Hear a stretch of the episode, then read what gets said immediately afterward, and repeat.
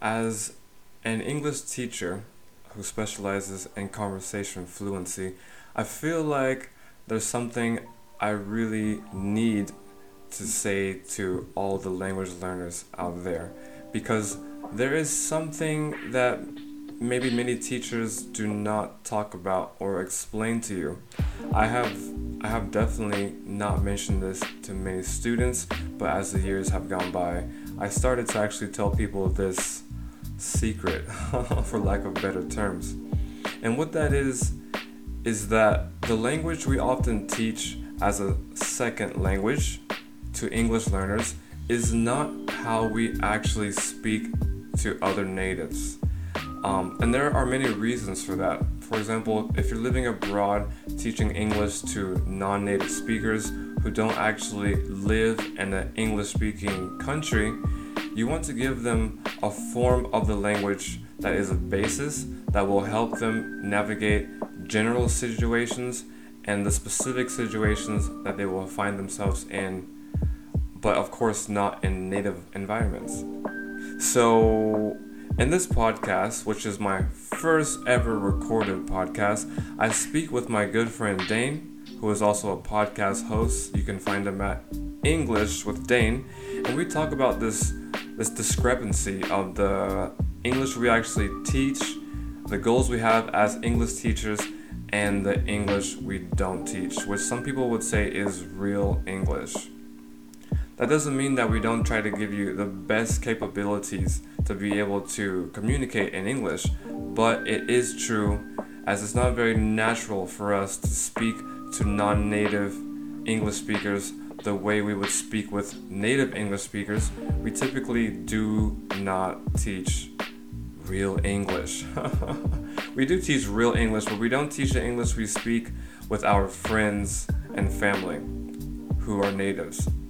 And I want to talk about that today. So, without further ado, my name is Pierre, and this is the Speak with Pierre podcast. Let's get into it.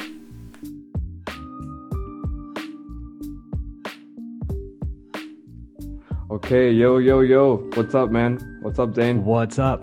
How you doing, Pierre? I'm pretty good, man. I have to say, first off, I'm very happy to be doing this podcast. My first podcast, also with you.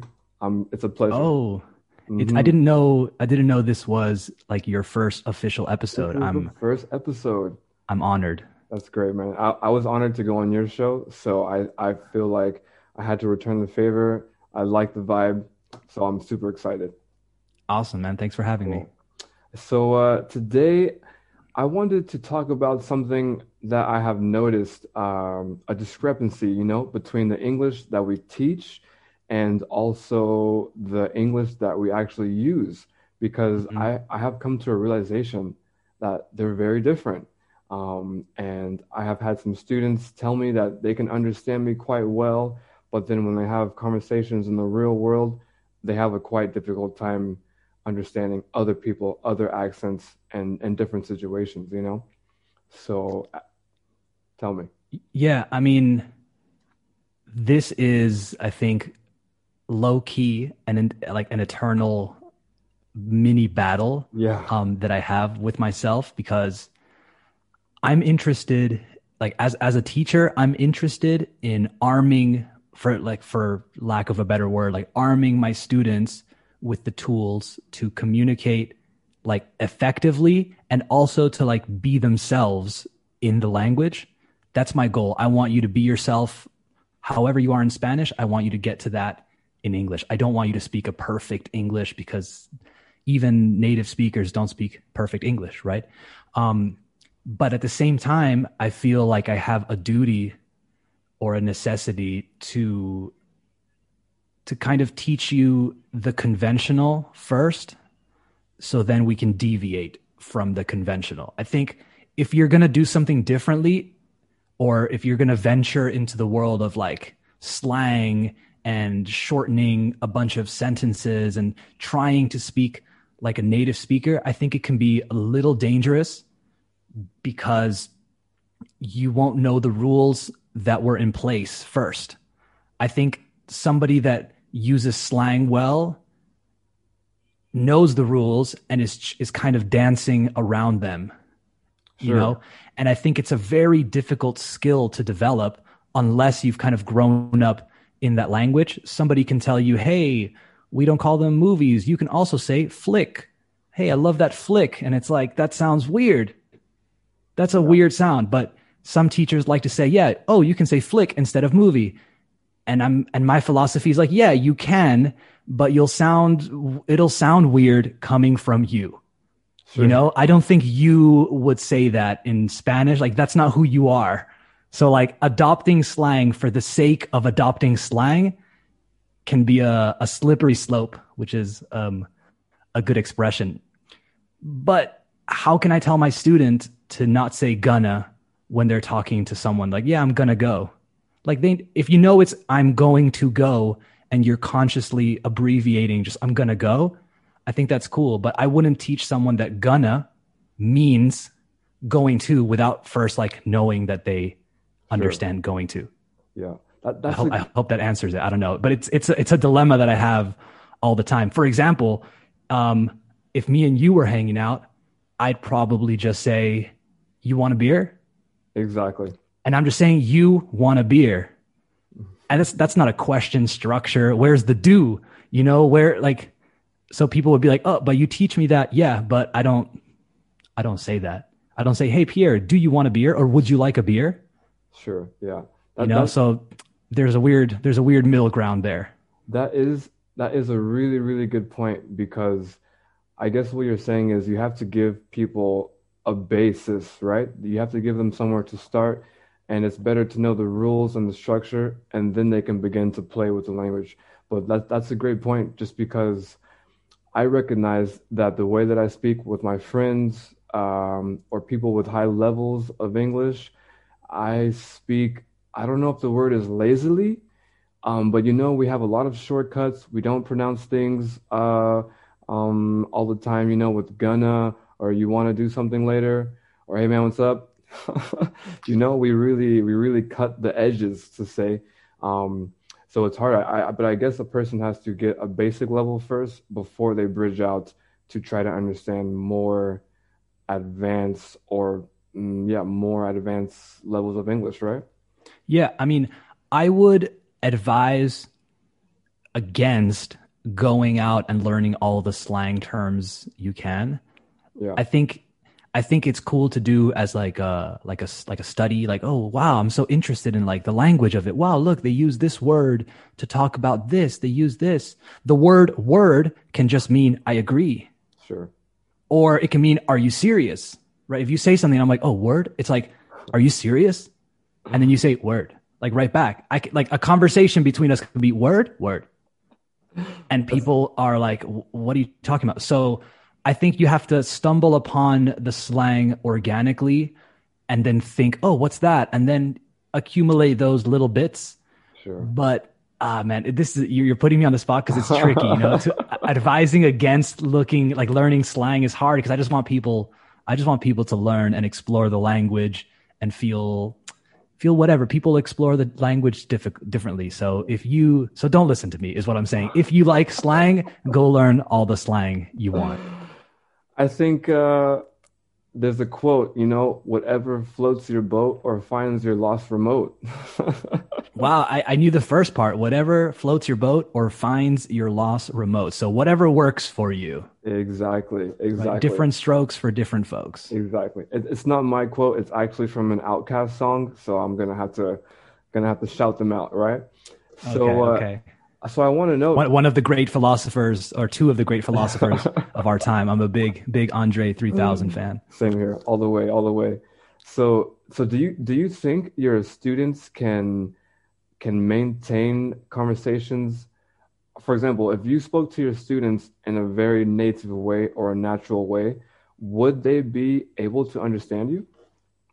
Um, I think some of them would, some of them would, but but not fully. I think if if I'm if I'm really trying, if I'm trying to speak, let's say, um, like quickly and using slang on purpose, I I, I think it'll be hard because oftentimes it's not the words that native speakers use. It's just the the rhythm and the mumbling right? When you speak a language well you mumble. You just go like yeah i don't know maybe.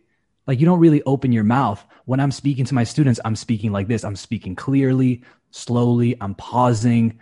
I'm emphasizing certain syllables. I'm slowing down. I have this intonation intonation. So st- for students that are just like in my class or whatever they're looking at me and I can tell that they understand everything. Yeah. But I think if I answered the phone, for example, in front of one of my students and it's like one of my close friends and we're just talking about like basketball or getting some beers later, I think they'll they'll think like, "Hey, I didn't get any of that." And Sure. that's there's kind of this um I don't want to say illusion, but there are levels outside of the levels that people know Wow. Right.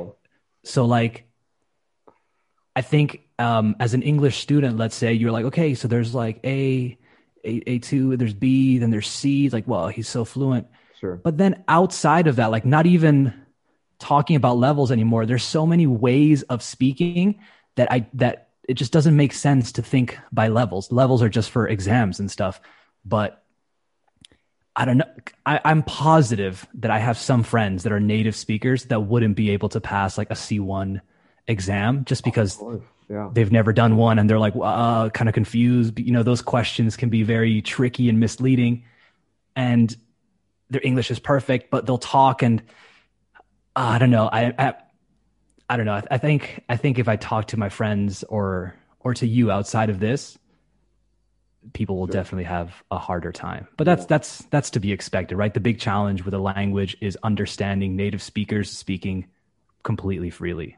You know, there, there's, uh, I have witnessed or I have been witnessing this interesting phenomena that with some of my students who have higher levels that I have longer relationships with, and um, even actually my girlfriend, for example, in the beginning, I spoke quite clearly. I tried to be controlled and I tried to use a very international English, you know, something that is easy to understand.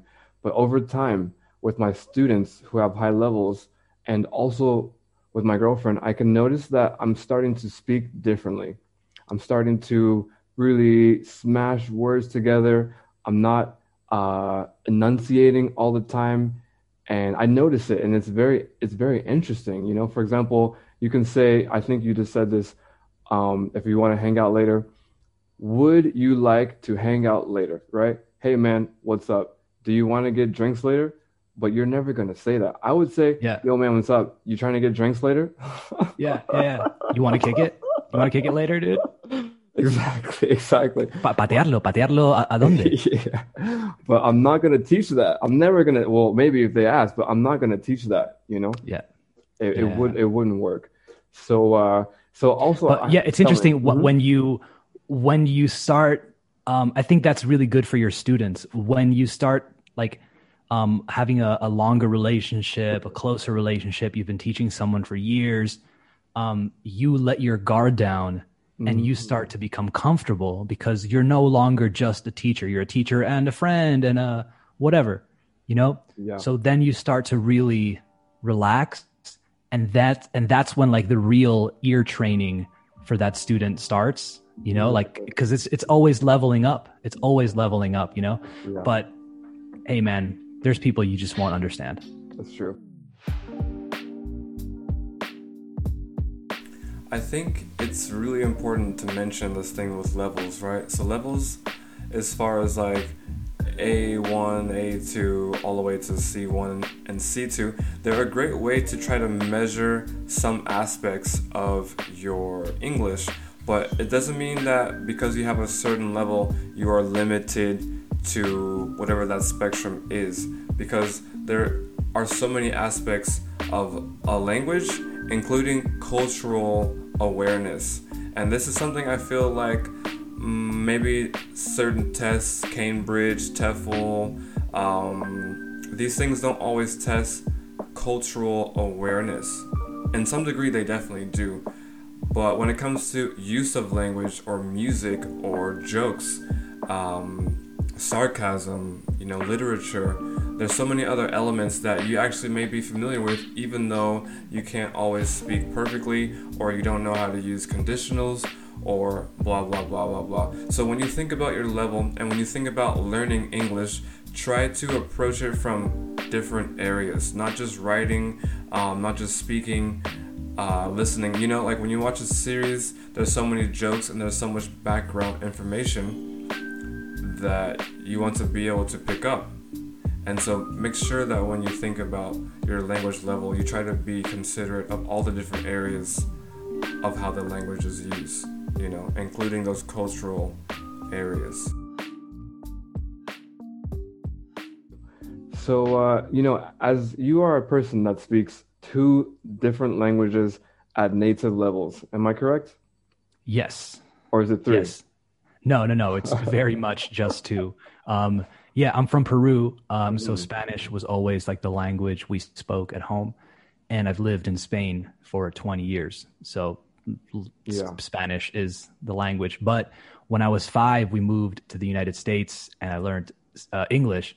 So like I don't remember learning English. I had the the the, the lucky um, situation that I don't remember even barely. I barely remember, let's say, because I do remember something. I remember the fear of going to a school and not understanding anything. Wow. Um, but then, yeah, that when you're five, you learn super fast, especially if you get thrown into an American public school. Uh, You're just like, course. hey, here, here's this a school, and you don't speak the language, figure it out, you know. But at that age, it doesn't matter. Um, so yeah, I speak Spanish and and English, and I do I speak a little bit of French because that's what you learn at school. You know, like I always had French class growing up, um, but I've never like spoken to people in French. Sure. I speak a little bit. uh, Maybe that's a lie. I took some Italian in college, and I understand it a little bit. I can, you know, You And are a linguistic connoisseur. well, I mean, don't don't hype me up too much.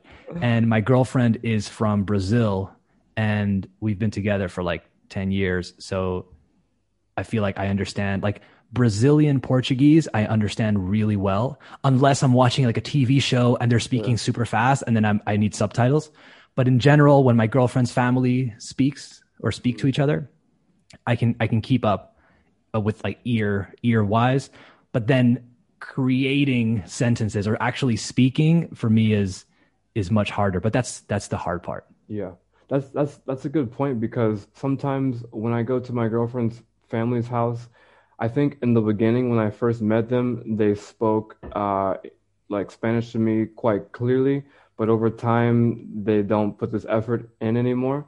And yeah, man, sometimes they use expressions or they say things to each other where I actually understand um, the different words they're saying, but the meaning is completely lost on me, you know? exactly And, man like hey you want you want to kick it later Exactly, exactly. You know, or they'll say something, they'll say some expression which I understand the terms, but then the expression is ironic or it's un dicho hecho, you know? So for me, Yeah. it's like, but this is the magic. This is the this is the best thing. Like for me, I learned Spanish not in California, but here in Spain, and mostly on the streets at night, going from bar to bar. You know what I mean? Or ordering food in restaurants.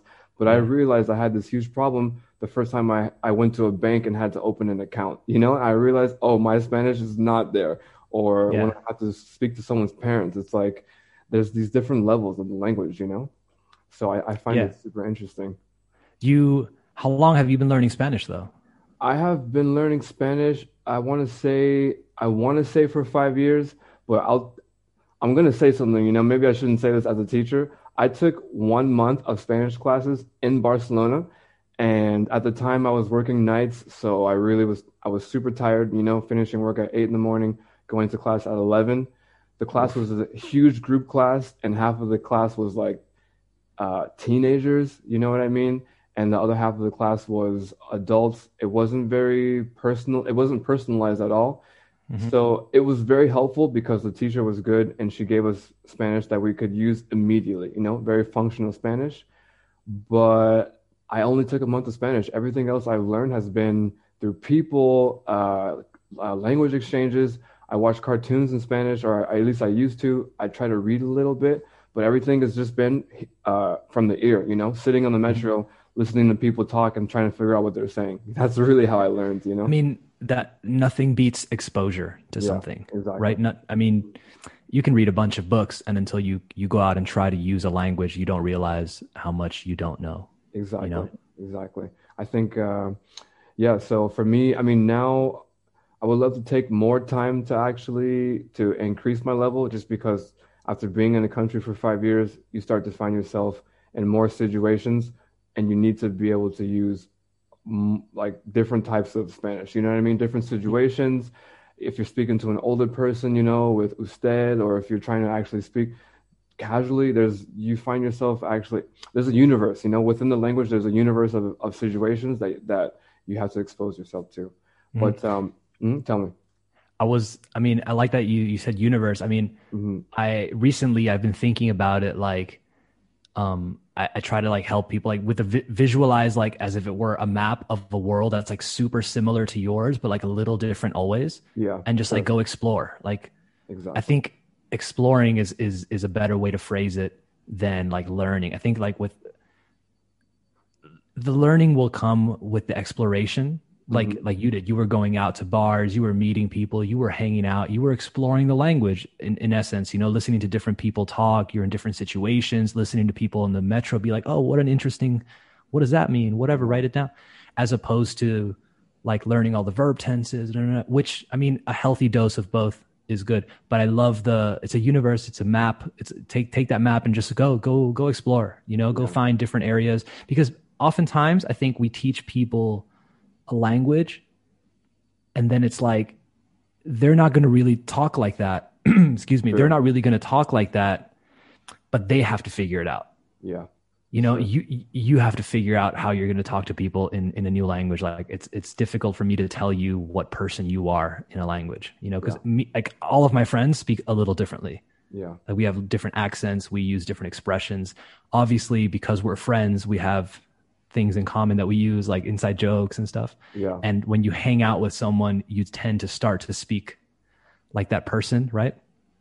But everyone has to explore it um, on their own and and and yeah i mean there's i have no better advice than just go explore and have fun because if, then it's less stressful you know? I think when people are studying for exams it's Mhm. stressful. Then you're you're link you're linking in your in your brain you're like linking english to stress you know? Like oh english was really hard at school. Now i need it to because to get it i want to get a job and i need to pass this exam. Okay i'm studying for that. And you associate the language for the reason you're learning it for. Yeah. You know like you you might have a let's say 15 years down the line you're living in wherever you're living in australia and you hear someone speak spanish like because spanish for you was this like journey that you embarked on living in spain and barcelona and then madrid meeting people a girlfriend you're going to have such an affinity for that language you're going to love spanish you're going to be so ready to um, to find new expressions or talk like they did in the South because you're from the South. Oh, I love it. You know, so I think we have to take the stress away.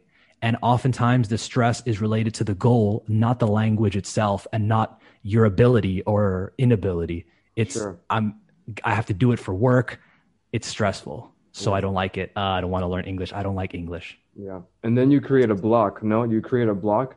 If you have this attitude towards English, I remember one time a person was uh, inquiring about my classes and we were talking, and then the first thing she told me was, I hate English.